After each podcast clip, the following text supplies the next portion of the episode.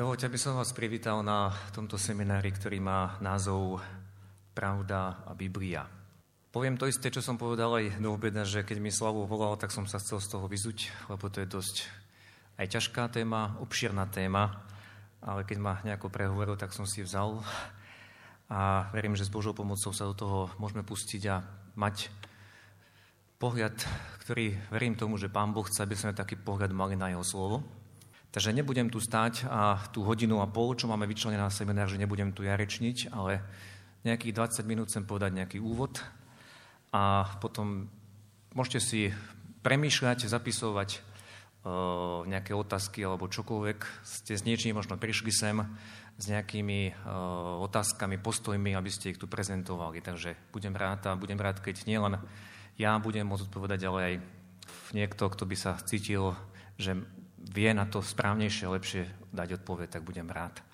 Naš Pane, v Tvojom slove je napísané, a ty si to povedal, tvoje slovo je pravda. A my ti ďakujeme, že sme to mohli počuť viackrát na tejto konferencii. Vidíme, ako najmä v dnešnom svete, aj v minulosti, tvoje slovo bolo napádané, spochybňované. Prosíme ťa, daj nám taký správny pohľad. Daj nám múdrosť, ako sa proti takémuto napadaniu brániť, Daj nám múdrosť, ako stáť na tom, čo čítame v Tvojom slove. Daj nám múdrosť aj k veciam, ktorým ešte nerozumieme. Ale ďakujeme Ti, že Ty stojíš za svojim slovom a že keď doteraz iba čiastočne chápeme, že potom všetko uvidíme tak, ako Ty dnes vidíš nás. Ďakujeme Ti za to, že môžeme sa skloniť pred Tebou, našim všemohúcim Bohom a Pánom. Amen. Pred referendum Neviem, či tu niekto je, kto nevie, o čom bol referendum, ale zahraniční hostia sú tu asi není. Pred referendum v tom týždni mi telefonovala jedna priateľka pýtala sa na môj osobný názor na tie otázky, či pôjdem. A keď sme sa rozprávali, ja som citoval do telefónu niečo z písma a ja som eh, hovoril o tom, že vnímam aj referendum ako našu, eh, naše vyznanie. Možno poviem pár slov aj k tomu, keď sa Daniel a jeho priateľov pýtali, pokloníte sa tejto soche, urobíte toto, oni jasne vyznali. Ja som to nevnímal, že vôbec nie ako niečo politického alebo čo vyznanie, na ktorej strane stojíš. A keď som aj niektoré miesta citoval, tak ona odpovedala, ale písmo, veď to je len metafora, písmo, to je len podobenstvo. Veď Boh nemôže byť taký krutý, Boh nemôže byť taký zásadový, veď Boh je láska. Vy viete, o čom referendum bolo, možno sa k tomu diskusii ešte vrátime, ale Boh je láska. A písmo, čo tam všetko čítame, to sú len také metafory. Tak myslím si, že okrem toho, keď hovoríme o Biblii a pravde, jedna zo základných otázok je, aký je vôbec Boh. A vieme, že písmo nám podáva pravdu o Bohu, to je zdroj, z ktorého čerpáme. Ako teda pristupujeme k tomu, čo čítame? Schválne nechcem začínať od stvorenia, ale začnem niečo citovať z knihy Jobovej. A kniha Jobová je tiež veľmi spochybňovaná, jej autorita. E, množstvo otázok je ohľadne doby napísania tejto knihy alebo doby, ktorú opisuje. To teraz nechám bokom. Poznáme príbeh Joba, že Job sa zrazu ocitol vo veľkom utrpení. Poznáme, čo bolo predtým, ako Job žil, že bol jeden z bohabojných a zrazu sa ocitol, on nevedel, prečo je v tom utrpení. A prichádzajú tam za ním tie jeho treja priatelia. Celý ten, celé to jadro knihy Jobovej o tom, že oni hľadajú odpovede na otázky, zmysel utrpenia, Eh, vôbec aj na otázku, aký je Boh, prečo to dopustil. A vieme, že tam sú siahodlhé reči tých Jobových priateľov, ktorí ho prišli potešiť. Sú to múdre, teologické, logické debaty na vysokej úrovni. Ešte raz to zopakujem, to, čo nachádzame v knihe Jobovej, sú múdre, teologické a logické debaty na vysokej úrovni o tom, aký je Boh, prečo dopúšťa utrpenie a podobne. A preto táto kniha je zaradená aj medzi vyučujúce knihy Starej zmluvy.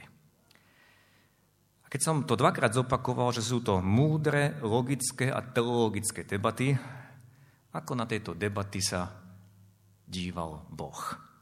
A v záver knihy Jobovej v kapitole 42. je napísané – keď hospodin dohovoril tieto, dohovoril tieto slova Jobovi a zjavil sa mu, Job tam odpovedá, doteraz som iba z chýru počul o tebe, ale teraz poznám, tak Boh riekol Elifázovi Témanskému, môj hnev splanul proti tebe a proti tvojim dvom priateľom. A teraz si všimnite, lebo ste nehovorili správne o mne ako môj služobník Job.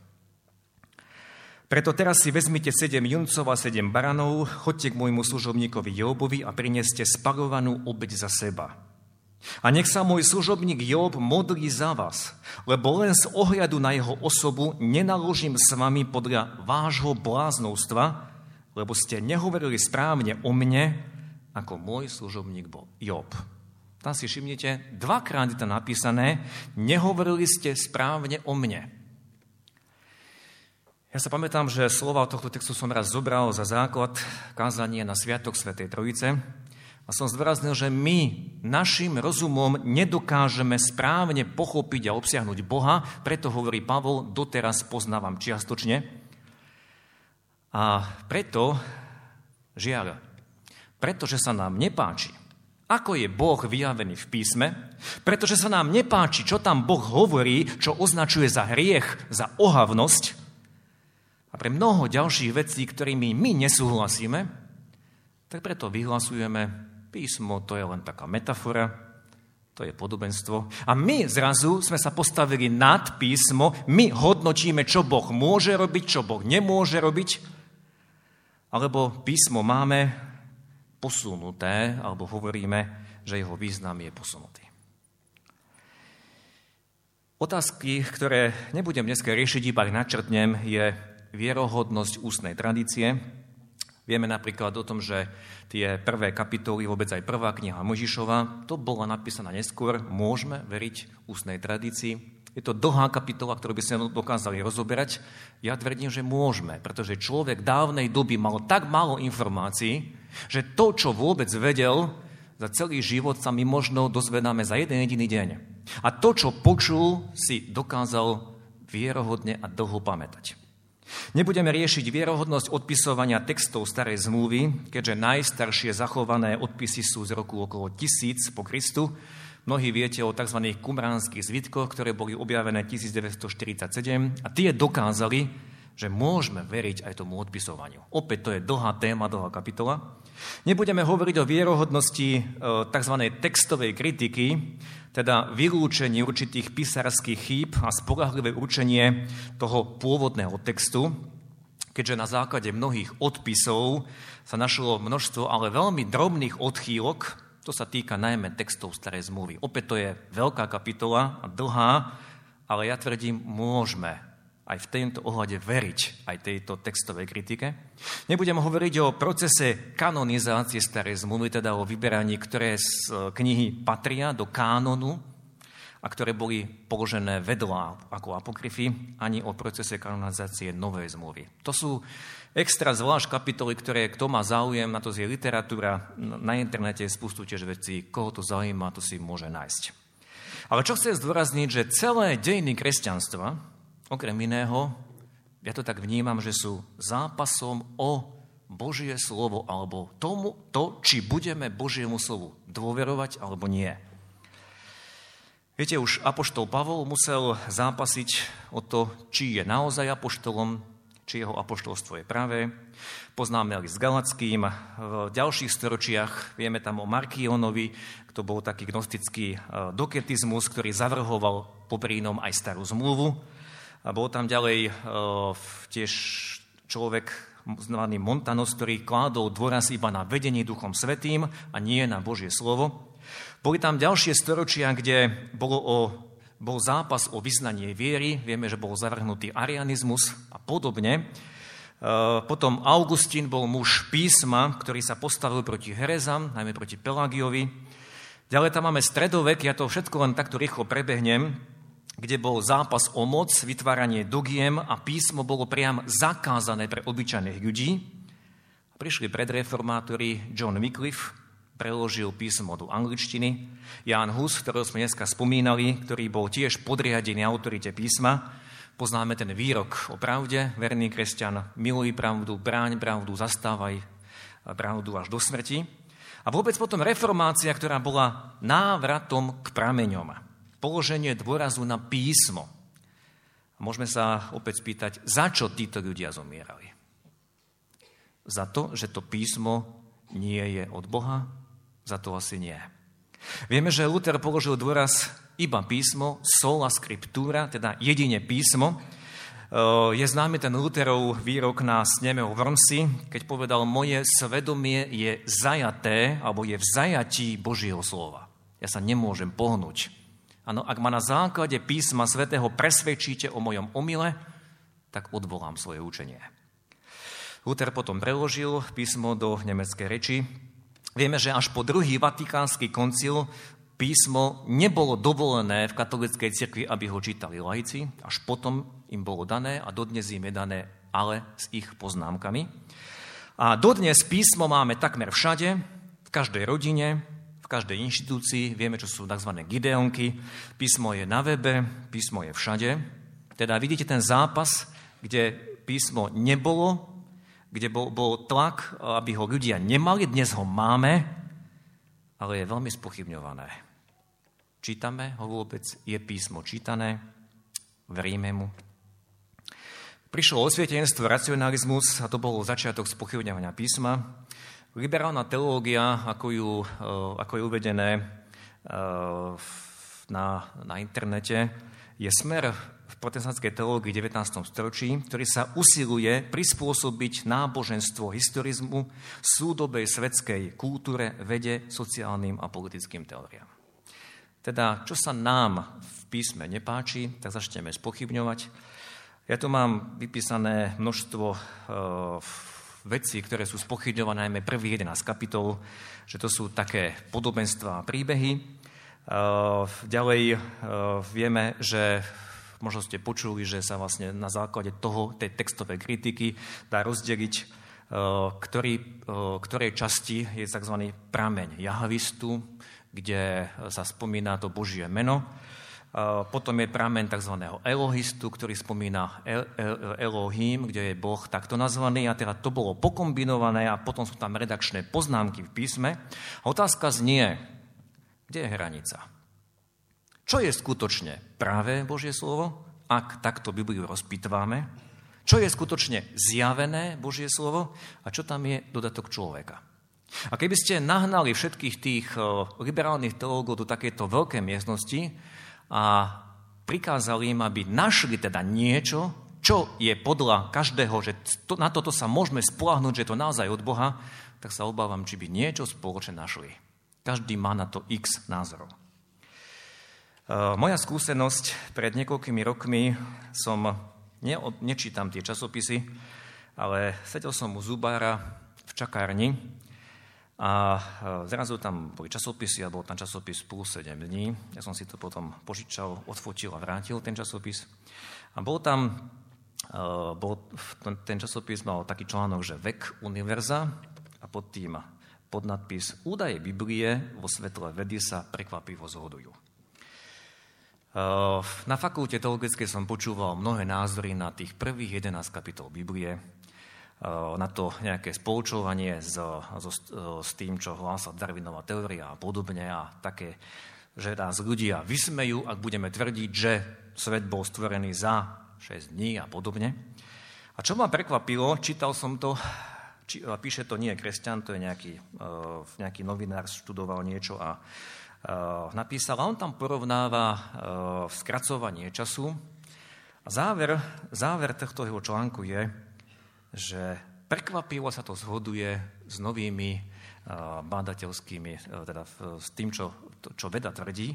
A on hovorí, že dokonca, keď, keď dávame, keď to porovnáme s tým skracovaním času, že mohlo ísť, čo ma prekvapilo, čo on hovorí, že mohlo ísť o 6 24 hodinových dní. Z čoho sa väčšina ľudí zasmeje. Moderná veda to hovorí, a my začneme Bibliu spochybňovať, že nie, to boli milióny, milióny rokov, ako tvrdí dnešná veda.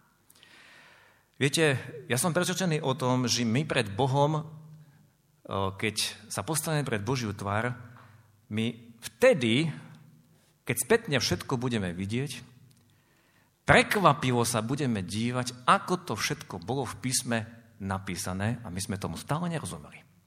Presne tak, ako keď v dobe stredoveku donútili, aby Galileo Galilei odvolal svoje učenie, pretože nevedeli si to inak vysvetliť. A tá doba stále ďalej a ďalej objavuje to, že Biblia má pravdu, aj keď my tomu nechápeme.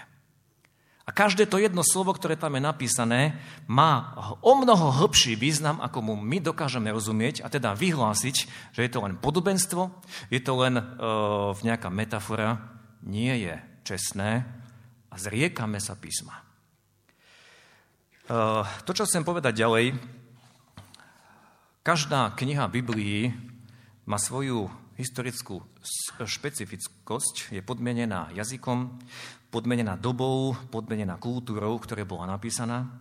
A pán Boh sa rozhodol, že nám mnohé pravdy oznamuje cez udalosti e, v ľudských dejinách, často cez príbehy, preto tam je toľko príbehov, a e, aby to pochopil aj možno, možno dieťa, aby to pochopil ten obyčajný človek.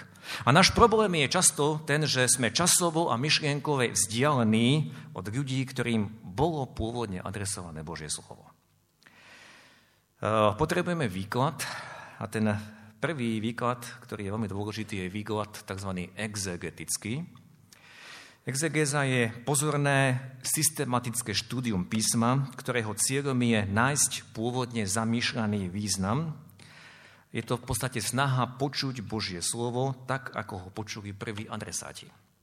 Napríklad v 5. knihe Mojžišovej v kapitole 22 čítame, keď si postavíš nový dom, urob ohradu na nástreší, aby si neuvalil na seba vínu za krv po svojom dome, keby niekto spadol odtiaľ.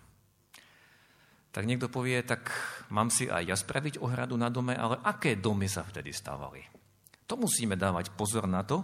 A tam boli rovné domy, na tie domy sa chodilo s chodišťom zvonka. Takže to bolo bežné, aj keď čítame v tom, tom príbehu Evanielia, že e, tí štyria niesli toho porazeného, vonku bolo schodište a dalo sa výjsť hore na dom a kto to neohradil, tak vlastne riskoval, že kto tam pôjde, tak môže spadnúť. Takto treba, treba skúmať, prečo to bolo takto napísané a vidieť, že Pán Boh to dobre zabezpečil. Ale nemôžeme to zobrať doslova, my, ktorí máme teraz takéto strechy, že máme tam stavať zábradlie, pretože uh, nám na strechu nikto len tak nepôjde. Uh, chcem povedať, že je problém pri tejto exegeze, pretože množstvo dostupnej exegetickej literatúry je ovplyvnená stáročiami nánosov, kresťanských pohľadov. A teraz vám poviem jeden príklad. Určite poznáte e, to, ako hovorí pán Ježiš, že ľahšie je ťave prejsť uchom ihly, ako bohatému vojsť do kráľovstva Božieho. A teraz je problém, čo to znamená, keď Ježiš myslel, ľahšie je ťave prejsť uchom ihly. Určite ste počuli výklad, že v Jeruzaleme bola brána, ktorá bola známa ako ucho ihly. A kadiaľ ťava, keď si klakla na kolená, tak s veľkými problémami tadiaľ predsa len dokázala prejsť. Ja som ten výklad počul, v komentári som ho čítal, nájdete ho. Len problém je ten, že v Jeruzaleme nikdy takáto brána nebola. A prvýkrát sa tento výklad objavuje v 11. storočí od gréckého vykladača Teofilaktosa, a všetci ďalší od neho tento výklad prevzali a citujú jeden druhého. Uh, predsa je nemožné, aby teda ťava nemôže prejsť uchom ihly, tak tento kto sa pokúsil to trošku zjemniť, že predsa môže, a teda predsa aj bohatý, ktorý dúfa majetok, môže prejsť. A Ježiš hovorí, pretože Eh, ľahšie ťava prejde uchom ihly. Čo chcem povedať, eh, pred dvomi rokmi som bol v Izraeli, neviem, či túto fotku máme, a je tu jedna brána. A vedľa tej brány naľavo vidíte, tam má ten žltú šiltovku a tak trošku naľavo od neho je taký, taký priestor. A to sa volá ucho ihly.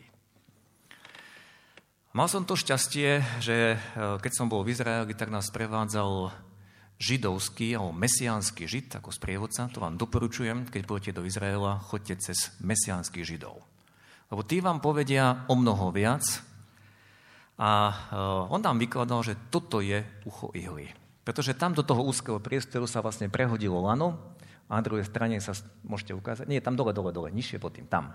To je kúsok, tam vidíte, tam sú ľudia, tá žltá šiltovka, takže tam človek vlastne prehodil lano, na druhej strane spravil úzol, to sa volalo ucho ihly. To vyzerá ako ihla, pretože hore to má rozšírené, rozšírené miesto. Toto je to, čo povedal Ježiš. A vidíte, že tie nánosy tých výkladov od 11. storočia vo výkladoch čítame nezmysly. Mám základné teologické vzdelanie a predsa počas návštevy v Izraeli som začal mnohé veci vnímať trošku inak. Začal som mať taký iný pohľad na písmo, pretože ten mesiánsky žid, ktorý nás prevádzal, čítali sme písmo a čítali sme ho zo židovského pohľadu a pozadia a bola to iná hĺbka, pretože my v Európe sme sa izolovali od židovského myslenia, a vieme, že Biblia, drvivá časť, bola pôvodne adresovaná Židom. Ešte jeden príklad vám ukážem. Ja som žasol, keď som to počul. Tuto vidíte na ďalšom odrazku, a to je lis na olivový olej. Stáli sme pri tom lise a asi pol hodinu nám bolo vykladané, ako sa vytláčal olej. Vy tam vidíte taký veľký trám, pod tým sú ošitky, do ktorých sa nakladli tie olivové bobulky na seba a tlakom, tlakom sa to tlačilo. Tam dole vidíte toto jarčeka, to steká a potom vlastne tako sa vytláčal olej. Videli sme celý ten mechanizmus, ktorý sa používal dávno ešte pred Ježišom. A zrazu ten sprievodca, keď hovoril o tom, kde všade sa používal olivový olej, v podstate to bolo jediné svietidlo vteda, vtedy na Blízkom východe, tak on zrazu hovorí, že keď pán Ježiš použil výraz vy ste svetlo sveta, tak všetkým jeho poslucháčom, tým Židom, naskočilo niečo iné ako nám. Keď my počujeme, vy ste svetlo sveta, predstavíme si čo? Žiarovku, predstavíme si slnko. Hneď uvažujeme o tom, áno, v tme chodiť, si potrebujeme svetlo v miestnosti a tak ďalej. A keď pán Ježiš povedal, vy ste svetlo sveta, tak pre Židov, ktorí ho počúvali, okrem slnka, čo je zdroj svetla? Olejová lampa. Olej. A lampa je z hliny a ten olej sa tam vytlačil.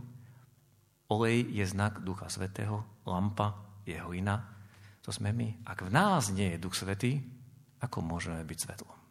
Úplne iný a hlbší dôraz, ako som dovtedy poznal. Ja ešte raz poviem, máme množstvo exegetickej literatúry, ale mnoho z nej je ovplyvnenej stáročiami nánosov iba, žiaľ, iba kresťanských pohľadov. To je ten prvý výraz, význam, e, potreba výkladu exegezy a druhá potreba je výklad tzv. hermeneutiky. To je hľadanie významu starovekých textov pre dnešnú dobu. E, teda čo to Božie slovo, ktoré čítam, hovorí mne tu a teraz. Tu je veľký problém, pozor na vytrhovanie z písma, že niečo si vyberiem, izolujem nejaký verš a na základe tohoto verša postavím celú svoju teológiu alebo celú kázeň. Viete, my hovoríme, že takto sa správajú sekty, ale ja poviem, že ja som toľko kázni našich kostoloch počul v takomto štýle. Na základe jediného verša, a žiaľ v takým klasickým príkladom je, to som počul toľkokrát, že kazateľ si vybral z, prvé, z prvého listu korinským 14. kapitoly verš Boh je Bohom. Boh nie je Bohom neporiadku, ale pokoja. A na základe tohto časťu verša Eh, rozvinul, aké je potrebné, aby sme na bohoslužbách všetko mali v poriadku a tak ďalej. A tie ostatné verše nám hovoria o čom. Keby sme prečítali, čo je predtým. Ak má niekto proroctvo, nech, nech hovorí, druhý nech močí. Ak má niekto dar taký a taký, nech ním slúži. My si vytrhneme túto jedinú časť a budeme to búchať o hlavu a Boh je Bohom pokoja, nie neporiadku. Prečo neprečítame dlhší úsek a na základe celého toho úseku tak máme vykladať Božie slovo. Jedna zo základných otázok, ktorá nám tu vystupuje, je, môže písmo správne pochopiť človek aj bez teologického vzdelania? Ja sa vždy pri tejto otázke eh, vždy spomeniem na jeden text, ktorý je v Izaiášovi v kapitole 35, kde je písané o tom, čo Pán Boh pripravuje. A myslím, že to má, eh, eh, že to platí aj pre túto dobu. A tam je napísané, že bude tam, je to písané o budúcej, budúcich veciach, ale som presvedčený, že to platí aj o týchto, bude tam hradská cesta, bude sa volať svetou cestou, nečistý po nej neprejde, len ľud jeho pôjde po nej a na nej ani blázni nezabúdia. Som presvedčený o tom, že ani hlúpi, aj tak je to v jednom príklade, ani hlúpi podľa písma nezabúdi. Dneska sme počuli o Martinkovi, Kristina Jarová napísala ten príbeh, kde Martinko sa dostal aspoň k časti písma a nezablúdil. Našiel spasenie. A som o tom presvedčený, že áno, môže človek aj bez teologického vzdelania správne pochopiť písmo, avšak platí, že čím viac to písmo čítame a poznávame aj tú dobu, platí to tiež e, reformačné, že písmo sa vykladá písmom. Čím viac ho čítame, tým viac mu môžeme rozumieť. A je potrebné klásiť pritom dobré otázky, klásiť pritom správne otázky a je potrebné aj spoločenstvo, nie izolovať sa, pretože človek, ktorý sa izoluje, tak veľmi ľahko zblúdi, ak zostane sám. Niekoľko textov napokon uh, chcem zacitovať, kde vidíme, uh, že samotné Božie slovo hovorí o tom, že uh, ono je pravdivé a musíme a máme vnímať to, že cez to písmo nás Pán Boh vedie. Timoteovi, 2. Timoteovi 3. kapitole napísal Pavol, ty však zostávaj v tom, čomu si sa naučil a o čom si presvedčený, pretože vieš, od koho si sa tomu naučil. A že od detstva poznáš sveté písma, ktoré ťa môžu urobiť múdrym na spasenie vierou v Krista Ježiša. Každé písmo vdýchnuté od Boha je užitočné učiť, karhať, napravovať a vychovať spravodlivosti, aby človek bol dokonalý a spôsobil na všetko dobré. Každé písmo, ktoré je vdýchnuté od Boha, je teda užitočné, aby nás viedlo. Ak začneme pochybovať, čo bolo vdýchnuté, čo nebolo vdýchnuté, tak sme skončili. Každé písmo, ktoré čítame v Biblii, je užitočné, aby nás viedlo, učilo a viedlo k tomu, aby sme speli k dokonalosti. Nikdy na tejto zemi nedosiahneme dokonalosť, aby sme speli k dokonalosti a boli spôsobní podľa neho žiť a konať. Nie vedieť, ale konať to, čo je dobré. Ďalšie texty, druhý list Petra, 1. kapitola, verš 21. Nikdy z ľudskej vôle nepovstalo prerodstvo, ale Duchom Svetým. Vedení hovorili svetí ľudia Boží, o toto sa opierame, veríme tomu, že Pán Boh viedol tých, ktorí to písali. V prvom liste Petra, prvej kapitole čítame to, čo je v mnohých chrámoch nad oltárom. Slovo nášho Boha zostáva na veky. A to je citácia z Izaiáša.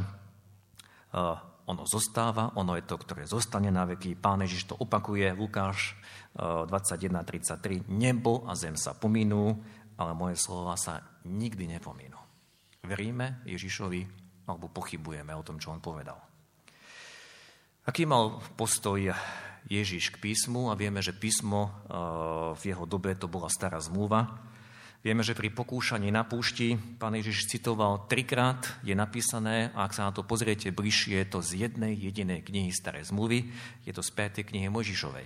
Diabol tam mení miesta, raz boli na púšti, raz ho zobral na strechu chrámu, raz na nejaký vysoký vrch, stále niečo mení a pokúša sa ako si šachovať, Ježíš zostáva na tom istom. Dokonca z jednej knihy, ktorá je najviac kritizovaná z knih Tóry, teda z piatich Možišových, najviac kritizovanou liberálnou teológiou a Ježiš z nej cituje. Z tejto piatej knihy Mojžišovej je napísané. V Jánovi 17. kapitole v tej arcipastierskej modlitbe čítame Posveď ich v pravde, tvoje slovo je pravda, to hovorí Ježiš. A myslel na starú zmluvu, ktorú v tej dobe používali Židia. Matúšovi 5. kapitole čítame známe slova Nemyslíte si, že som prišiel zrušiť zákon alebo prorokov, neprišiel som zrušiť, ale naplniť.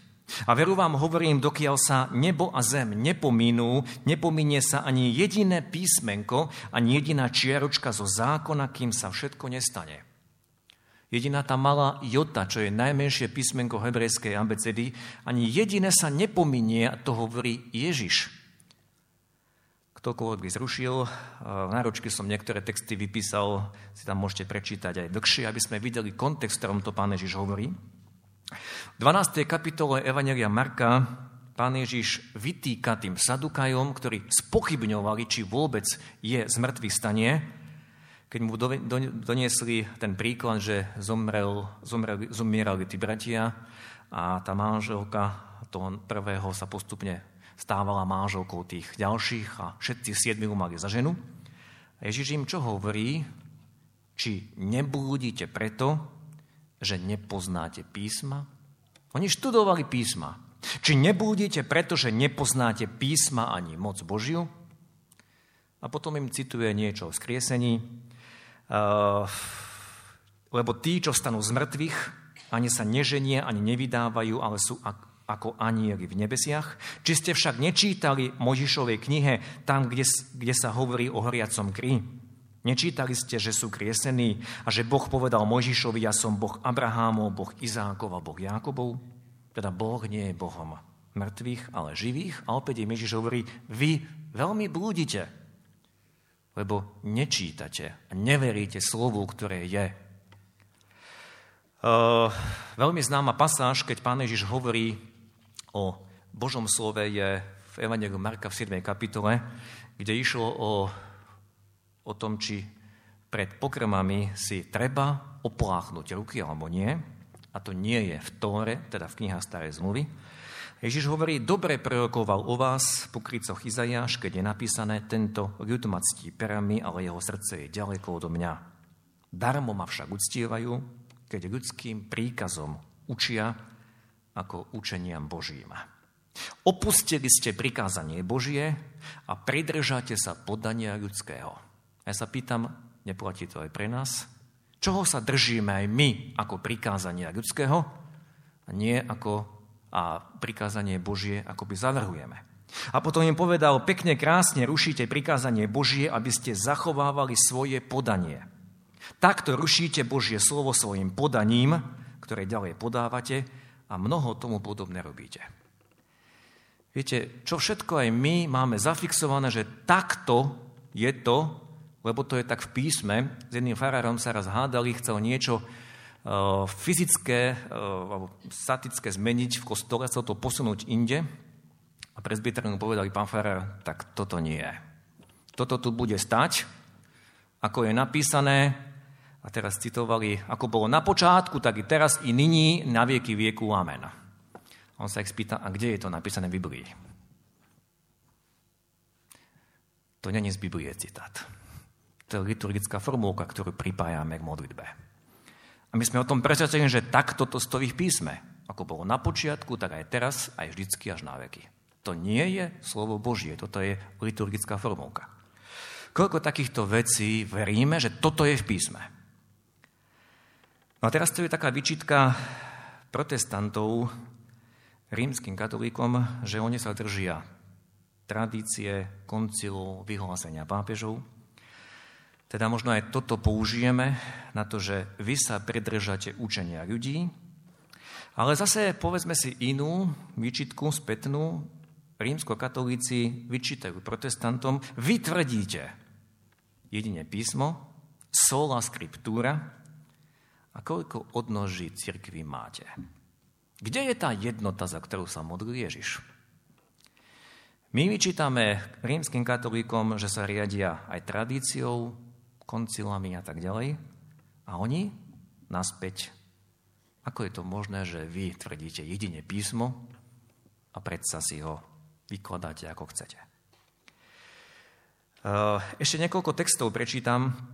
V Lukášovi 18. kapitole pán Ježiš jedno podobenstvo končí otázkou, keď príde syn človeka, či nájde vieru na zemi. To podobenstvo, tam som vypísal dva verše, 7 a 8. Tam je to o tom, že či nájde tých, ktorí budú volať k nemu a budú čakať odpoveď na jeho modlitbu. To je podobenstvo o tom bezbožnom sudcovi. A Ježiš sa pýta, keď príde syn človeka, či nájde vieru na zemi. A z čoho je viera? Veď viera je z počúvania Božieho slova, ako čítame v liste rímským, tak viera je z počúvania skrze a počúvanie skrze slovo Kristovo. Keď príde syn človeka, či nájde ľudí, ktorí sa budú držať jeho slova, či nájde vieru na zemi, ktorí to písmo nezahodia, ale povedia, áno, pane, toto je pravda. A pán Ježiš predpovedal, že pred jeho príchodom budú mnohí falošní učiteľia. Nechápte to, že tí falošní učiteľia budú prekrúcať. Aj tak to môžeme chápať ale množstvo falošných učiteľov, ktorí to spochybňujú. Množstvo učiteľov, ktorí na fakultách teologických špekulujú, toto je Božie, toto nie je Božie. Kde je tá hranica? U Júdu v jeho liste čítame 17. až 19. verš. A vy, milovaní, pamätajte na slova, čo predpovedali apoštolovia nášho pána Ježiša Krista Veď vám hovorili, v poslednom čase vystúpia posmievači, ktorí budú žiť podľa svojich bezbožných žiadostí. To sú tí, čo vyvolávajú roztržky, ľudia telesní, ktorí nemajú ducha. V posledných dobách, v poslednom čase, všimnite si, že e, popieranie Božieho slova je spojené s tým žiť podľa svojich žiadostí. Lebo tak sa mi to páči a nesúhlasím s tým, čo hovorí Boh ale ja chcem tvrdiť a dokázať, ja mám pravdu. Uh, my teraz na mládeži preberáme knihu Zjavenia Jána. Je to najťažšia, zná najťažšia kniha z Biblie. Sme dlho, dlho váhali, že to nie je pustiť. A pred niekoľkými týždňami sme preberali 12. kapitolu tam je opísaný boj diabla v nebi aj na zemi. O tom je tam písané, že žalobník bol z neba zvrhnutý na zem a tam je napísané beda zemi a mor, moru, lebo diabol zostúpil k vám veľmi rozúrený, vediac, že má málo času. On má naozaj, on vie, že má málo času, tak chce urobiť všetko preto, aby získal čím viacerých. A potom je písané, že diabol vychrlil za ženou rieku alebo prúd rieky, potom zem otvorila svoje ústa, pohltila tú rieku. Ja som čtoval mnohé komentáre a Eh, všetky sa zhodujú v tom, väčšina z nich sa zhoduje v tom, že v poslednej dobe žijeme a budeme žiť v rieke lži. Všetko je spochybňované. A to nie je len čo Biblie, ale zoberte si hociaká historická udalosť. Všetko je spochybňované. A obrovská moc propagandy je tu a najmä aj pri nás, kresťanoch, je spochybňované Božie slovo. A diabol nás nemôže už obviňovať na nebesiach pred eh, Bohom, pretože Kristus je náš obhajca, on sa prihovára za nás a preto tu na zemi, to je ten obraz tej rieky, pôsobí lož. Ako ho nazval pán Ježiš, že je luhár a otec lži. A Ježiš povedal, že zlodej prichádza na to, aby kradol, zabíjal a hubil, ale ja som prišiel, aby život mali a hojne mali, alebo život mali a v hojnej miere. A potom pán Ježiš uh, hovorí o diablovi, už som to citoval, prečo nechápete moju reč? Prečo nemôžete počuť moje slova? Vy ste z otca diabla, a to povedal Židom, to povedal tým, ktorí poznali a citovali Božie slovo. On bol vrahom ľudí od počiatku a nestal v pravde a nie v ňom pravdy, keď hovorí lož, hovorí zo svojho vlastného, pretože je luhár a otec lži. Ale, preto, ale pretože ja hovorím pravdu, neveríte mi. Diabol vždy, už od raja, spochybňoval a spochybňuje Božie slovo. Počuli sme to v jednej prednáške naozaj to Boh povedal takto. Diabol spochyňoval Bože slovo aj samotnému Ježišovi a robí to aj dodnes pri nás. Naozaj to riekol Boh takto. Držíme sa písma, alebo chceme my sa povýšiť a hovoríme my. My to lepšie rozumieme. Môj mozog, môj rozum lepšie vie, čo je pravda. To všetko je len podobenstvo, len to metafora. Držíme sa naozaj písma. Trošku som hovoril dlhšie ako tých 20 minút, ale to bol taký úvod, bratia a sestry. Nech sa páči, kto má nejakú pripomienku, že chce sám nejaké svedectvo alebo nejakú otázku. Keby prišiel sem na mikrofóna, či už svoje vlastné svedectvo alebo nejakú otázku položil, nech sa páči. Tak my, bratia a sestry, som veľmi rád, že aj túto tému tu máme dnes pred sebou pretože žijeme na tomto svete a medzi ľuďmi, ktorí e, neveria alebo veria rôzne a všeličomu. A verím, že my sme tí, ktorých mnohorazí máme upriamiť na tú správnu cestu.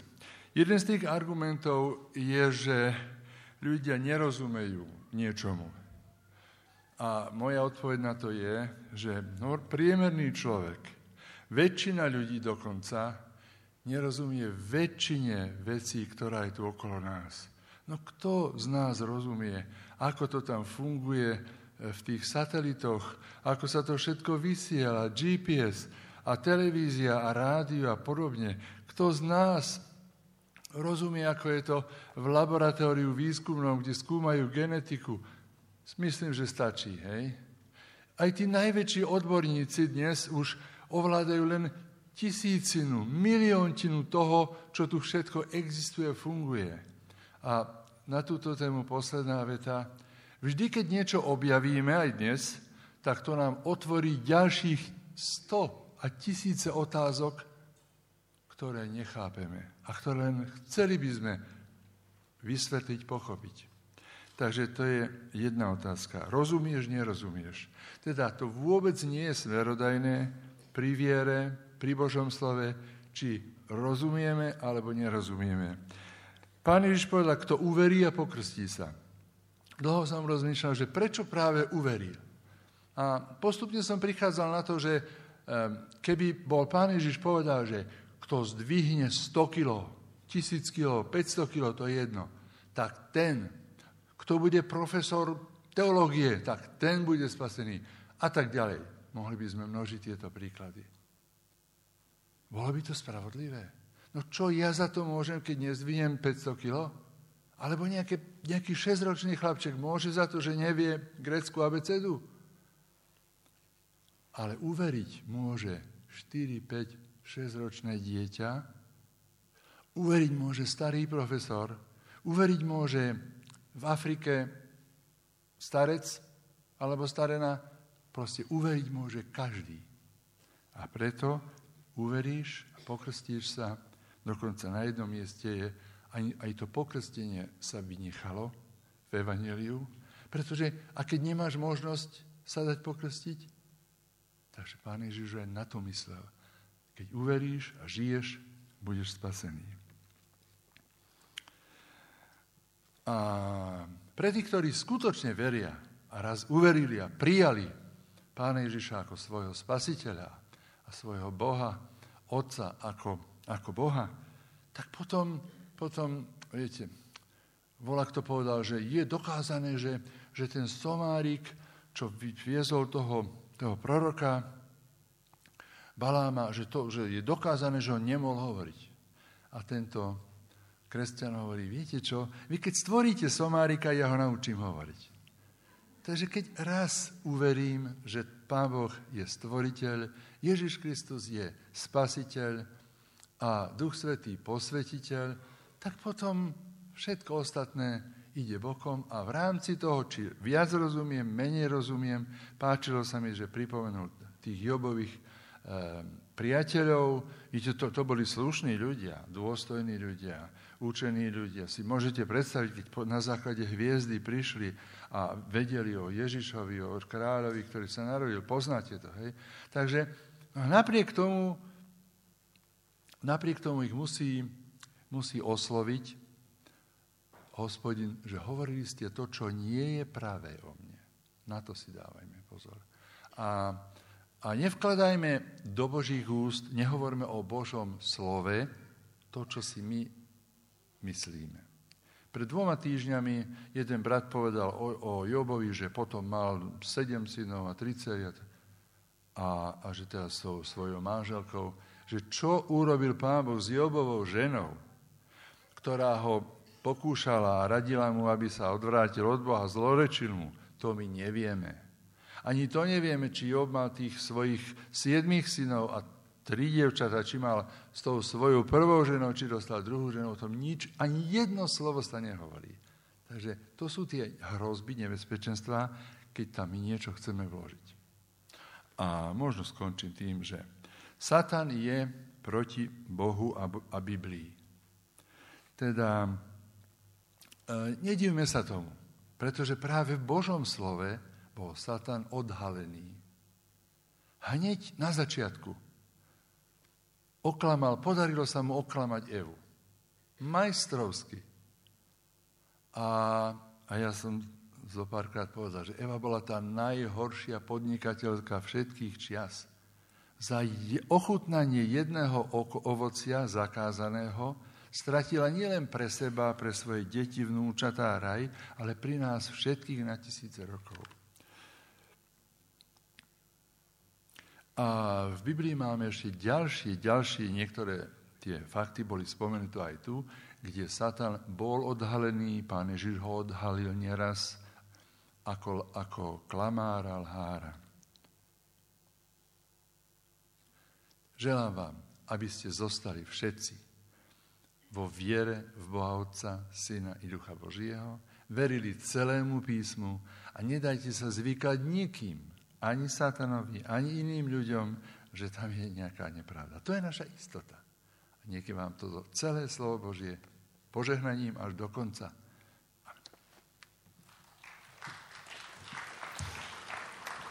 Ďakujeme pekne. Nevšimol som si, že vy pribudli ďalší, takže nech sa páči. Či nejaké vaše význanie alebo aj otázku, keby ste využíme ten čas. Nie som farár, áno? To je pravda, že farári radi dlho rozprávajú. Ja by som sa chcel iba troška zamyslieť nad tou ľudskou pýchou. Mám taký dojem, že spochybňovanie písma súvisí s modernosťou. Predsa nebudem hovoriť, že svet bol stvorený za 6 dní, takto a takto a takto, ako to máme v Genesis 1. kapitole, ale keď začnem spochybňovať že bola najprv žaba a potom nevieme koľko tisíc rokov, neviem teraz parafrázovať toho človeka, e, bol stvorené zo žaby. E, svet, takého, ako máme v Biblii. E, pretože hovoriť to, čo je v Biblii, sa mnohým zdá už nemoderné. Už to je prekonané. My sme múdrejší, my sme v 21. storočí. Čo tam tí chudáci, ktorí boli ešte pred Kristom? To isté môžeme hovoriť o vývinovej teórie darwinizma. Koľko milióny pokusov sa urobilo, aby vznikla bielkovina? Ja ako chemik nebudem vám to tu rozvádzať, že je to vlastne v skutočnosti nemožné. Ale vynakladal sa na to obrovské náklady obrovské týmy vedcov a spochybňovali. Ale dôkazy, ktoré hovoria, však samotný Darwin ju spochybnil potom. To nikto nechce počuť, pretože ten diabol pôsobí vo svete veľmi, veľmi prefikano. Bohužiaľ, veľmi často aj cez teologov. Spomeňme len homosexualitu a tieto záležitosti. Je to, je to strašné, keď počujeme, že medzi teológmi na západe takéto niečo existuje, dokonca sekcia nejaká taká bola, keď sme boli v Nemecku. A obávam sa, že e, nie sme dostatočne pevní, nie sme dostatočne silní, aby sme týmto veciam odolávali. Jedna e, na našej teologickej fakulte už sa velice spochybňuje, že viera je v srdci, viera toto. Preto v 21. storočí ako v srdci, veď myšlienky idú z mozgu. A podobne a podobne. E, niekedy mi tak pripomína, že ten pán Boh bol naozaj chudák, keď nevedel, že e, myšlienky sú z mozgu. A že všetko hovorí o srdci. Nechcem zdržovať, sú to ďaleko múdrejší ľudia, ktorí nám povedia peknejšie veci. Ďakujem. Bratři a sestry, jsem velice vděčný, že zde byl připomenutý text z Janova Evangelia ze 17. kapitoly, verš 17. Posvěd je pravdou, tvoje slovo je pravda. To mluví pán Ježíš. Boží slovo je pravda a to, ta pravda nás posvěcuje, to znamená proměňuje náš život. Když bereme vážně Boží slovo jako pravdu, důvěřujeme mu, tak nás to Boží slovo posvěcuje, proměňuje náš život a činí z každého člověka chrám Ducha Svatého. A to, o to pan Ježíš usiluje, aby každý z nás byl Božím slovem posvěcený, proměněný na Boží chrám. Umíte si představit, kolik je v lidských myšlenkách špíny, zla v lidských slovech, a když je člověk proměněn na chrám Boží, že jeho myšlení, jeho bytost vnitřní je vedena duchem Božím, tak to je nové stvoření. A ďábel dělá všechno proto, aby tomu překazil. Aby Boží slovo nepůsobilo na lidská srdce, neproměňovalo lidi. To se snaží. Proto Bibli a Boží slovo podceňuje. Asi před 30 lety napsal jeden profesor Pražské fakulty teologické v časopise teologickém tuto větu. Když přijdou studenti do prvního ročníku na teologickou fakultu, tak považuji za svůj první úkol je přesvědčit že to, co dosud věřili, že Bible je slovo Boží, tak je přesvědčit, že to není pravda. Představte si, přijdou tam chlapci, děvčata, kteří studují Boží slovo, věří jako děti Božímu slovu a teď je pan profesor přesvědčuje, že Bible není Boží slovo. To je děsivé. Já si dnes říkám zcela otevřeně, že takoví profesoři jsou hrobáři církve. Víte, proč církev v Evropě vymírá? Protože už víc než 100 roků profesoři na teologických fakultách tohle učí. Chvala Bohu, ne všichni. Ale mnozí učí, že Bible není Boží slovo. To jsou lidské všelijaké úvahy, myšlenky a tak dále. Boží slovo tam sem, tam je, ale to my rozhodujeme, co je Boží slovo a co není. To je takový satanský úspěch, že Evropa, křesťanská Evropa, se proměňuje v Evropu pohanskou. A my jsme z toho smutní. A příčina? Teologické fakulty. Protože když faráři zvěstují, že Bible není Boží slovo a že to jsou všelijaké lidské myšlenky jenom, tak co ti lidé si mají z toho vzít? A pán Ježíš říká, tvoje slovo je pravda, posvěť je pravdou. Před několika lety vyšla velmi vzácná brožurka, jmenuje se Originál nebo padělek, a napsali, napsala ji německá teoložka Eta Linemanová, byla přeložena do češtiny a byla vydána v Olomouci a je k dispozici stále, myslím. Profesorka evangelické teologie, která učila na několika teologických školách liberální teologii to znamená teologii, která neuznává Bibli, celou Bibli jako Boží slovo. A pak prožívala určitou životní krizi, setkala se s lidmi, kteří Božímu slovu věří celým srdcem, rozhodla se, měla vyčitky svědomí, že svůj život musí změnit, že vlastně z toho jejího života, z té práce, kterou věnuje studentům, není žádný užitek, žádné ovoce. Činila pokání, přijala Ježíše Krista jako svého osobního spasitele, začala mu celým srdcem důvěřovat. Všechny knihy, které napsala předtím jako profesorka teologie, vyhodila na smetiště. Všem, kteří měli její knihy, tak jim to doporučila, to také vyhodí. A napsala svědectví právě v této brožurce, že celým srdcem věří Ježíši Kristu a Božímu slovu. Zjistila, že to Boží slovo má moc proměnit její srdce, její život a má moc změnit každého člověka ve šťastné Boží dítě. Kež by se takových zázraků stalo víc, aby mnoho profesorů teologie prožilo to, co ona, a mohli napsat takové svědectví, že všechno, co učili, vyhodili na smetiště a teď dali první místo Panu Ježíši a Božímu slovu. To je, bratři a sestry, největší historický zápas, duchovní zápas v křesťanské Evropě. Dokud křesťané všichni brali vážně Boží slovo, žili ním, důvěřovali Božímu slovu, a to Boží slovo přijali jako Boží poselství a Boží moc do svého života, tak se jejich život proměňoval. A my vidíme, jaké veliké požehnání máme z toho, že se Evropa stala křesťanskou. Jak vysoká životní úroveň, školství, vzdělání. To všechno je ovoce Bible. Protože pán Ježíš řekl jasná slova. Jděte, čiňte mi učedníky a učte je.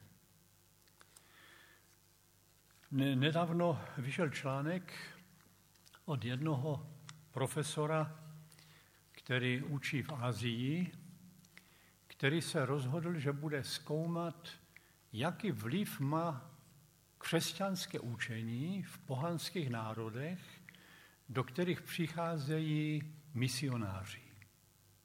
14 let poctivě studoval, došel k závěru, že tam, kde přicházejí evangelikální misionáři, to znamená misionáři, kteří věří Božímu slovu, uznávají jeho autoritu, podřizují se Biblii, že mají úžasný vliv na pohanské národy, že se zvedá vzdělanost. V každém směru ty národy jdou po každé stránce nahoru. Mění se. A že ten vliv Bible skrze ty věřící misionáře je úžasný. E, jsme nesmírně vděční, že vidíme zázraky, které Boží slovo v národech tohoto světa dělá. Jsme proto velmi vděční, že jsou mladí lidé, kteří jdou jako misionáři do světa, i ze Slovenska, že pracují na překladech Bible do dalších jazyků, protože ty Národy potřebují světlo Božího slova. Jeden národopisec přijel na jeden ostrov, aby sepsal staré zvyky, které ten národ na tom ostrově má. A když tam přijel, tak se setkal s tím náčelníkem kmene a ptal se ho teda, jaké mají ty zvyky tam všechny a ten náčelník mu říká, ale my jsme se v poslední době rozhodli, že ty naše zvyky staré, které tu platili celá staletí, dáme stranou a rozhodli jsme se stát křesťany a přijmout učení Ježíše Krista, učení Bible. A ten narodopisec mu říká, to jste udělali velikou chybu, to jste udělali špatně. Vy jste si měli zachovat svoji kulturu, svoje zvyky, všechno, co jste tu měli. V tom je právě ta vaše hodnota, že jste nějací unikátní. A ten náčelník kmene se na něho dívá a říká mu, pane, kdybychom zůstali takoví, jací jsme byli, tak tamhle pod tím stromem bychom vás dnes snědli. To, že jsme přijali učení Ježíše Krista, náš život proměnil, že vás dnes můžeme přijmout jako přítele. Ježíšovo evangelium proměňuje lidi. Proto Satan útočí, aby lidé Božímu slovu nevěřili, aby ho spochybňovali, aby jejich život byl mrtvý. Proto v Evropě je mnoho prázdných kostelů, přibývají proto evropské národy prožívají hrozné krize, protože Boží slovo neberou vážně. Chceme-li, aby naše národy prožívali duchovní vzrůst, duchovní obohacení, pak není jiné cesty. Důvěřovat Panu Ježíši a důvěřovat Božímu slovu. Následovat našeho mistra, svěřit do jeho rukou svůj život. To je ta jediná cesta. Díky Panu Bohu i za toto zhromáždění. Já jsem velice vděčný EVSku, že to organizuje a že na Slovensku se dějí mnohé požehnané věci. Díky Panu Bohu i za vás. Pán Bůh ať si vás používá jako své nástroje a nositele světla Božího slova. Děkuji. Ďakujem veľmi pekne. Som vždy rád takýmto pohľadom a potvrdeniam aj toho, čo uh, nielen človek uveril a prijal z písma, ale že viacerí sa k tomuto môžeme pridať. Bratia sestry, máme ešte čas, takže nech sa páči, či nejaké svedectvo vaše, alebo možno nejakú otázku, ako, ako ľuďom, ktorí spochybňujú uh, niečo z písma, ako im oponovať. Brat nech sa páči. A poďte sem dopredu, lebo nahrávame to, aby sme to mali zachytené. Ďakujem pekne.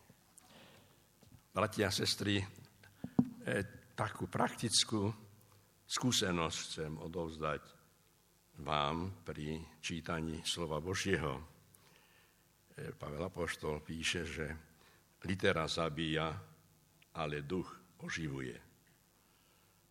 A keď e, ten etiópec šiel z Jeruzaléma a nesol Izajáša, proroka, čítal, dostal otázku od Filipa, rozumieš, čo čítaš?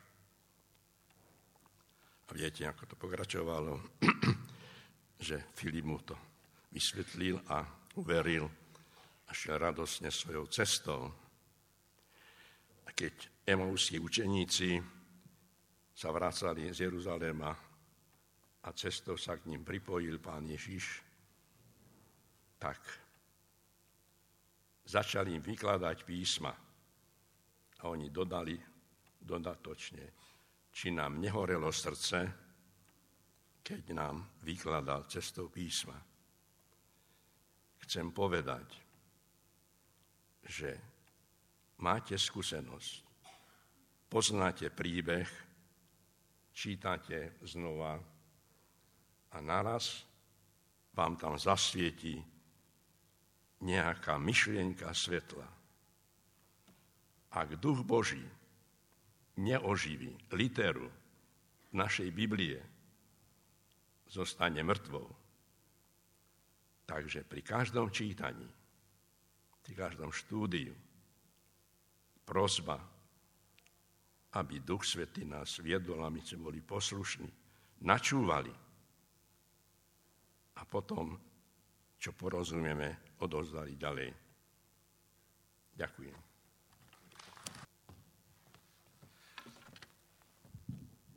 Bratři a sestry, slovo Boží je úžasný poklad. Je to síla, která mění člověka, mění všechno v jeho životě. A poštol Pavel napsal v první, eh, v první kapitole k Římanům, že evangelium je moc Boží ke spasení. A kdybychom o něm pochybovali, tak eh, ztrácíme to nejcennější, co Bůh nám dává do života. Eh, pro mě je to velká výstraha jako pro člověka, který byl povolán k výkladu Božího slova. A jestli tady jsou bratři v úřadě, tak je povzbuzují k tomu, aby se zamysleli nad některými biblickými texty. Tady bych chtěl uvést dva a potom ještě podobenství pana Ježíše o dvou stavitelích. Eh, tak ve pištole k, Judu, k Judovi, eh, promiňte, epištole Judy, je řeč o falešných učitelích. A tyto jsou přirovnání k mračnům bez deště, které jsou hnané větrem, podzimním stromům bez ovoce, dvakrát mrtvým a vykořeněným, divokým vlnám mořským, vyvrhujícím se vlastní hanebnosti, to vidíme, čeho vše, do čeho všeho vede eh, ta liberální teologie, k jakým zvrhlostem, o kterých vůbec nevěřící lidé se styděli mluvit ještě před 20-30 eh, roky. A eh, tyto falešní učitelé jsou také přirovnáni zde k bludným hvězdám, jimž navěky je připravena nejčernější tma. Já bych se podržel toho přirovnání ovocných stromů, těch stromů, které jsou bez ovoce na podzim. Podzimní stromy bez ovoce. Čili to je doba, kdy se očekává úroda a sadář přijde, podívá se a ten strom je bez ovoce. Takový je život člověka, který spochybňuje, překrucuje Boží slovo. Je tady řeč o těch, kteří lstivě přistupují k Božímu slovu. Podzimní stromy bez ovoce.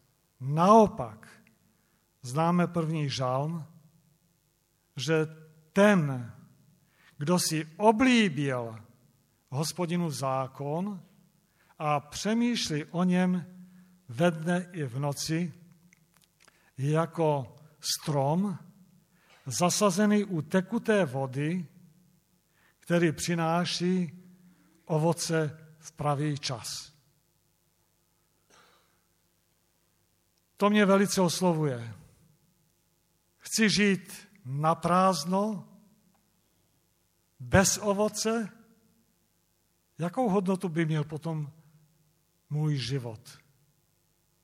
Jaký smysl by měl? Pán Bůh nás tady povolal k tomu, abychom přinášeli ovoce v jeho slávě. A toto nám umožňuje skrze Boží slovo, které působí v našich životech. Ale to, jak už tady bratr eh, pastor eh, Faraž Hryško řekl, je třeba, aby duch Boží oživoval. A pan Ježíš eh, v kázání nahoře v podobenství o dvou stavitelích mluví o dvou stavitelích, kteří procházeli zkouškou. Oba dva slyšeli Boží slovo, Oba dva procházejí určitou bouří, ale rozdíl byl jenom v tom. Moudrý ten slyšel a činil a bláznivý slyšel a nečinil. V tom byl rozdíl. Zajedno byli v tom, že oba dva slyšeli, čili to je k věřícím, pobožným lidem řečeno, i věřící procházejí zkouškami, nebudou uchráněni jakýchsi zkoušek podle Pana Ježíše Krista. Oba dva zažili bouři. Ale jeden obstál a druhý neobstál. Rozdíl, ten, co slyšel, žil podle toho. Díky Pánu Bohu za Boží slovo a prosme o to, aby ono formovalo naše životy, abychom se toho drželi. Pak to slovo nebude v našich ústech frázi, ale bude boží moci k tomu, aby Bůh měnil životy našich bližních a také formoval nás. Amen. Ja mám len otázku na pána Farára. Stretla som sa so ženou, ktorá sa mi žalovala, že jej nejaká známa povedala, keď ju hodnotila. Biblický citát, vlastne blahoslavenstvo. Blahoslavený chudobný duchom. Tým ju chcela ponížiť, No a ja by som chcela, aby nám pán Farár vysvetlil, alebo povedal, čo, by som, čo má človek povedať, ako, ako to vysvetliť, čo znamená blahoslavený duchom. Ja viem, že nie sú to sprostí, ona, mu to chcela, ona je to chcela povedať tak, že blahoslavený sprostý. No, takže jednoducho takému človeku ďakujem. Ďakujem pekne. Môžete ostať, aj tu nemusíte odchádzať. Tam je taká poznámočka v našich prekladoch, ak sa dobre ak sa nemýlim, tak tam je poznámka dole počiarov, že tí, ktorí uznávajú svoju úbohosť pred Bohom. To je blahoslavený chudobný duchom, ktorý uh, nie takí, ktorí by niečo nerozumeli, ale tí, ktorí uznajú, áno Bože, Ty si tá najvyššia autorita, ja som ten, ktorý uh, som biedný, stratený. Taký človek je naozaj šťastný. Neviem, či to vysvetlenie stačí. Uh, a Zoberte si modlitbu uh, farizeja a colníka. Uh, farizeus, ako sa modlil. Ja sa tak vždy deti pýtam, skúste hľadať, čo pána Boha prosil, za čo pánu Bohu ďakoval. Čo učíme o modlitbe. On sa modlil, takže on sa vychvaloval. Pane Bože, všimni si, aký som ja dobrý. A práve chudoba, chudobný duchom bol ten colník alebo ten mytník. Bože, buď milostivý hriešnou. Šťastní sú tí, ktorí uznávajú svoju úbohosť, nedostatočnosť pred Bohom. Neviem, či som dal odpoveď na túto otázku. Nech sa páči. Želám vám požehnaný dobrý deň. Večer už. tak ešte snad nie možno. Ďakujem. Ja som, moje meno je Kisacká, som z cirkevného zboru z Prešova a možno tak troška nadviažem na nášho predrečníka, ktorý hovoril, že veriaci človek je veľmi skúšaný. Ja by som vás možno tak chcela presvedčiť, že je to skutočne tak, aj napriek všetkému, že ja som naozaj bola vychovaná na takej Božej pravde a na Božom slove v svojej rodine, tak v mojom živote bolo veľmi, veľmi veľa skúšok. A môžem povedať, že nikdy som nezapochybovala o tom, že je to riadené Pánom Bohom. Prvá moja taká skúška bola, keď som mala 17 rokov, ma zrazilo auto. A auto zas, ja som sa skotuľala pod neho a odo mňa bolo koleso možno 5 cm.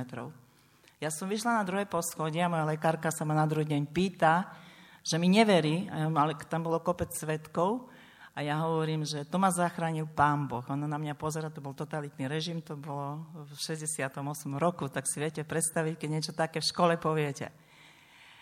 Pán Boh ma naozaj sprevádzal celým, celým môjim životom a toho roku si ťažko pripomínam,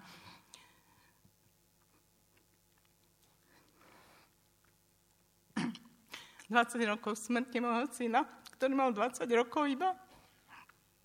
10 rokov, keď mi zomrel manžel, mal 53 rokov a mamička rok, mali 88 rokov.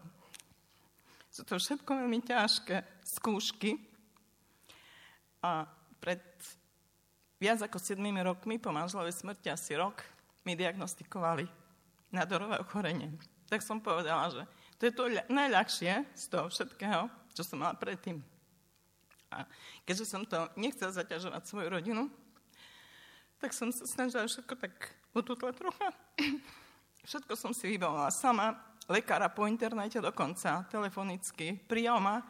Toto fakt nebola náhoda, keď som, to, len to by som sa dlho zdržala tu, že dvihol telefon vtedy, keď som potom poznala jeho činnosť a jeho prácu, tak to som povedala, že toto bolo čiste Božie vedenie, že primár na onkologickom oddelení v Bratislave mi dvihol telefon, dohodli sme sa na stretnutí predchádzali samozrejme kopec toho vyšetrenia, lebo stále som neverila, že asi tú chorobu mám. A som si povedala, tak tebe to vkladám, Pane Bože, do tvojich rúk a ja viem, že ty ma budeš viesť a keďže ty si mi dal život, tak aj ty rozhodneš o tom, že čo bude ďalej. Keď som prišla na prvú návštevu po všetkých vyšetreniach v Bratislave na Klenovu a sme stáli s pánom primárom oproti sebe, ničím, žiadnou protekciou som si ho nevybavovala, čiste telefonicky a po internete. A on, prvá otázka jeho bola, že bojíte sa? A ja hovorím, že nebojím sa. On tak na mňa pozrel, že proste, čo to hovorím vôbec, že každý takýto pacient príde s pláčom.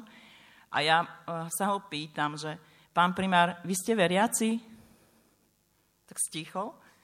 Tak prevrátil s očami, a tak ja teraz. A ja hovorím, viete, uh, u mňa teraz momentálne v mysli je jeden krásny verš biblický z 31. žalmu, že tebe dôverujem, hospodine, ty si môj Boh, v tvojej ruke sú moje časy. A ja hovorím, že viete, pán primár, ja vám veľmi dôverujem, preto tu pred vami sedím. A ak by som vám nedôverala, tak tu neprídem, lebo ste ma veľmi oslovili telefonicky. Vaše slovo bolo také milé ku mne, že som až bola sama prekvapená. A preto vám dôverujem. Ale ak pán Boh má iné plány, tak e, neberte to ako výčitku, keď náhodou sa to nepodarí, lebo to bude Božia voľa a neváš ne, nezdar, ako nepodarok nejaký. Tak e, keď ma prepúšťali, ma pustili troška skôr, mám syna v Bratislave a mi môj lekár povedal, že v žiadnom prípade, lebo 13. decembra 2007 roku ma prvýkrát operovali a mi povedal, že na Vianoce nemôžem ísť domov. Ja hovorím, ale mne to pán primár slúbil, tak mi povedal, áno, pustím vás, ale budete na telefóne stále. Ja hovorím, áno, ale ja chcem byť na Vianoce ako na štedrý deň so svojou rodinou, že áno. Aj som bola. Aj pán Boh dal toľko mi síly všetkej, že som to, chvála Bohu, zdolala všetko. S jeho pomocou, s jeho požehnaním, s jeho vedením a hlavne s dôverou voči nemu. A môžem vám povedať, že naozaj nikdy som nezapochybovala, že je to jeho voľa že fakt vie, u neho je pravda, u neho je život, u neho je cesta, u, jeho, u neho je všetka, všetka, všetka moc, tak hovoríme, že na nebi aj na zemi a tak ako jeho voľa vždy sa stane. Keďže som takým knižkovým pacientom, mi moji lekári hovoria, samozrejme, že o rok sa mi to zosypalo, tak ďalšia operácia. A keďže knižko, knižka hovorí, že po 5 rokoch recidíva, tak e, ďakujem pánu Bohu, že som tu pred vami, lebo v oktobri som zabsolvovala tretiu onkologickú operáciu a osmu v poradí. Keďže tá tretia onkologická operácia bola taká, že to bolo na čreve, tak dalo sa to riešiť aj kolonoskopicky. A jeden lekár tomu neveril, že sa to podarí, lebo bolo to v zlom mieste, je to na rozhranie tenkého hrubého čreva. Oni tvrdia, že to je najhoršie miesto, ktoré môže byť. Ja keď som prišla na konzultáciu do Bratislavy, to už iné oddelenie bolo, a som povedala pánu doktorovi, že viete, pán doktor, ale ja to chcem bez narkózy, lebo bola by to už pre mňa osma narkoza a ja by som nezomrel na tú pliagu rakovinu, ale zomrem na tú narkozu. On na mňa pozera a hovorí, hm, to neviem, či zvládneme. A ja mu vravím, s Božou pomocou to zvládneme. Tak ma pripravili akože na operáciu ale skúsili sme to tou kolonoskopiou a som už bola na stole a pán doktor sa ma pýta, pani Kysocka, naozaj ideme to takto? A že áno. Dajú vám tam niečo také na uvoľnenie a tak samozrejme. A všetko som má pripravené na tú narkózu, že to bude narkózou. Ďakujem Pánu Bohu a naozaj len, len jemu ďakujem, že tak sa to podarilo, Držali ma tam 5 dní na pozorovaní, sa to nerozkrváca. Nerozkrvácalo sa to. Úprimnou modlitbou, naozaj, denou, denou, denou. Ešte keď vám poviem, že bola tam pani, ktorá na izbe neverila v Boha a videla, že ja sa stále modlím. A mi hovorí, že jednu noc bolo strašne zlé. A mi hovorí, že Marienka, ja som sa dneska aj v noci modlila takou, takým svojím spôsobom. A hovorí, že prosím ťa, pomodli sa so mnou. S nami ešte pani tam jedna bola, lebo hovorí, že ja mám syna takého, že neviem ani kde je, čo je, koľko ľudí možno spreneveril, zabil, alebo čo okradol, urobil. Ja hovorím, modlíme sa spolu a budeme sa za, budeme sa za neho modliť, ale ty si matka, tak v prvom rade asi tá tvoja modlitba nech bude taká úprimná od srdca. Si predstavte, že ten syn za ňu v sobotu prišiel do nemocnice. E, pre ňu to bolo tiež také, ako že, že čo sa stalo. Takže e, to som vám chcel také svedectvo povedať, že naozaj tá dôvera v Pána Boha, v Jeho pravdy, v Jeho učenie a taká úprimná zo srdca dôvera vždycky a, jeho, a teda tá prozba je vždy vypočutá. Ona neverila vlastným očiam a ušiam, že to tak môže byť. Modlili sme sa vždy ráno, na obed, večer spolu všetci. A keď som odchádzala, ja som išla ráno na poobede, tak hovorí mi, že som už úplne zdravá. A ja hovorím, ale pros Pána Boha za toho svojho syna, lebo on už je dospelý a tvoja modlitba mu zaiste v živote len pomôže. Pán Boh možno ťa vypočuje a ver, že bude to inak, ak to bude veľmi úprimné a materské srdce prosiť. Tak snáď len toľko som vám chcela povedať, že naozaj nemáme sa zahambiť alebo hambiť povedať, že som veriaci, že verím slovu Božiemu, aby sme nepochybovali, lebo proste tá pochybnosť sa možno potom prejaví aj v, oč- v očiach tých, ktorí nás sledujú, ktorí nás počúvajú, že ani my nie sme takí 100%, aj keď nie sme 100%, pred Pánom Bohom nikto nie sme 100%. Z hriechu sme sa narodili, v hriechu sme, a len svojou prozbou a úprimnou modlitbou si myslím, že ako Pán Boh nás vedie a ochráňuje a drží vo svojej milosti, svojej láske, ak my sme pod jeho krídlami a v jeho pokore, pokore dokážeme naozaj všetko prijať to, čo nám v našich životoch pripraví. Ale vždy nech to bude v pokore a v dôvere voči nemu. Čiže naozaj v tej pravde Božej je všetko skryté. Naše životy, a všetko ostatné, čo nám Pán Boh do života dáva, aj dobre. Pre nás je to možno zlé, my nevieme, čo tým Pán Boh, aký má s nami zámer, aký úmysel, čo chce možno povedať nášmu okoliu, ale aj nám samým, či tú našu vieru nez, nezradíme voči nemu, či sa nevzdáme, aká je tá naozaj, či je tá naša viera úprimná, alebo je to len tak, že až ak verím. Hej. Ak je úprimná, tak pán, pán Boh skutočne tam vás dá, kde vy máte byť. Aj, aj tú skúšku, každú jednu zvládneme s jeho pomocou a s jeho požehnaním. Ďakujem. Ďakujem veľmi pekne za svedectvo. Joško Kováč, nech sa páči, ešte potom, kto by chcel, nech sa pripraví. Ďakujem pekne, ja by som len krátku skúsenosť práve k tomu, čo si brat Ľubko hovoril, Izajáš 35.8, že veriaci ide po tej hradskej ceste, že ani blázon, ani hlúpi tam nezblúdia. A tiež sme počuli, že blahoslavený chudobný duchom.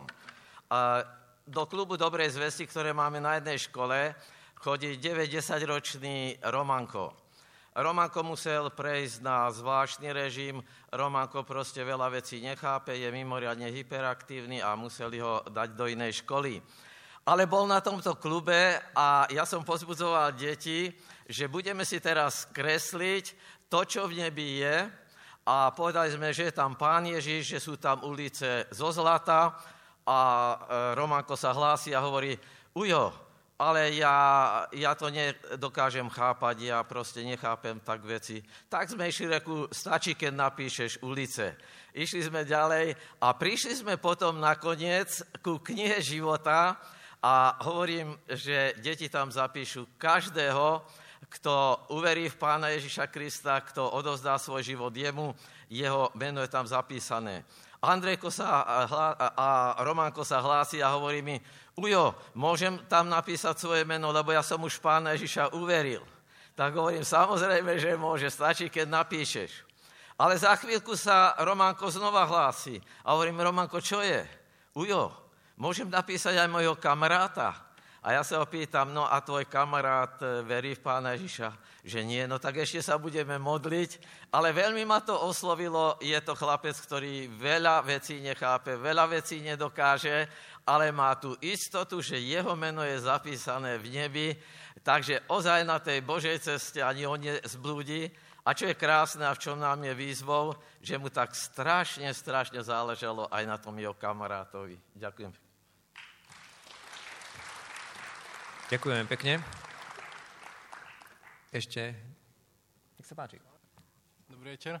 Ja budem mať takú konkrétnu otázku, lebo ako tu už bolo spovedané, dosť často teraz e, ľudia napadajú Bibliu, že veľa vecí je vymyslených a tak ďalej. A aj samotná Biblia nás e, nabáda, aby sme vedeli tieto veci nejak podvracať. ale my ako laici to často nevieme, takže mám takú konkrétnu otázku, ste to aj spomínali s tou piatou knihou Mojžišovou, že je tak spochybovaná, teda ako to z ňou je, lebo pred pár týždňami som to náhodou čítal článok, že proste tá piata kniha Mojžišova, že to bola len politická objednávka v danej, v danej čase, že bolo to napísané tých 500 rokov pred Kristom.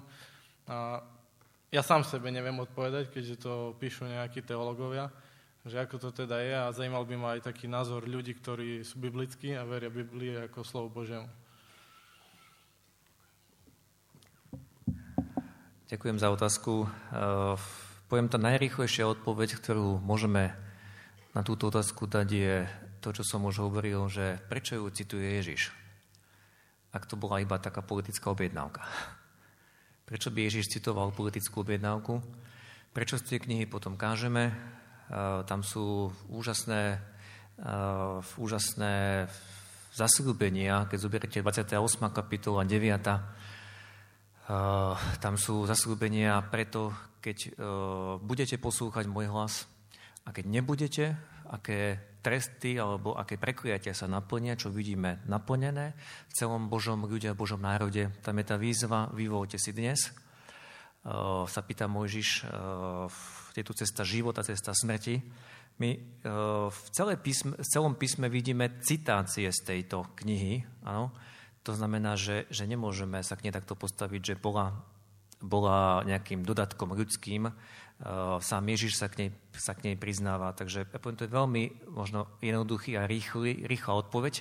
Jasné, že sa človek, nemám to teraz v hlave, e, ani tú dobu, o ktorej sa teda hovorí, že bola napísaná sa že až neskôr po Izdrášovi, Nehemiášovi a takto nejako tvrdia mnohí teológovia. Uh, verím tomu, že aj táto piatá kniha Mojžišova Boh viedol písateľov, ktorí ju napísali. A napríklad, keď sa niektorí zasmejú, že ako mohol Mojžiš odpísať svoju smrť, to neznamená, že keď nesie názov piatá kniha Mojžišova, že Mojžiš musel tam napísať každé to písmenko. Uh, boh viedol uh, konkrétnych ľudí, Boží proroci, ako sme počuli v druhom liste Petra, vedeným Božím duchom zapísali to, čo zapísali. A my veríme, že je to Božie slovo, ktoré nám bolo odovzdané, vyjavené. Neviem, či som odpovedal na túto otázku. Možno veľmi stručne, ale asi toľko. Kto e, nemá otázku alebo dotaz, tak sklonieme sa napokon k modlitbe. Naš Pane, Ty si sám povedal, že Božie slovo, tvoje slovo je pravda. A odpust nám, keď my našim ľudským rozumom na ňom špekulujeme. Odpust nám, keď sa zdávame tejto pravdy. Odpust nám, keď aj my nad Tvojim slovom pochybujeme a my chceme byť Jeho sudcami. Ďakujeme Ti, že si nám ho dal. Ďakujeme Ti, že nás vedieš, aby sme tomuto slovu dôverovali. A nie len ho čítali, ale podľa neho aj žili. Chceme byť tými dobrými, múdrymi staviteľmi, ktorí Tvoje slovo nielen čítajú, počúvajú, ale podľa neho žijú. Daj nech to na nás vidieť. Daj nech žijeme a ten Tvoj príkaz lásky, aby na nás druhí videli, že sme Tvoji učeníci, keď sa navzájom milujeme a daj nám múdrosť, ako je toto tvoje slovo šíriť okolo seba.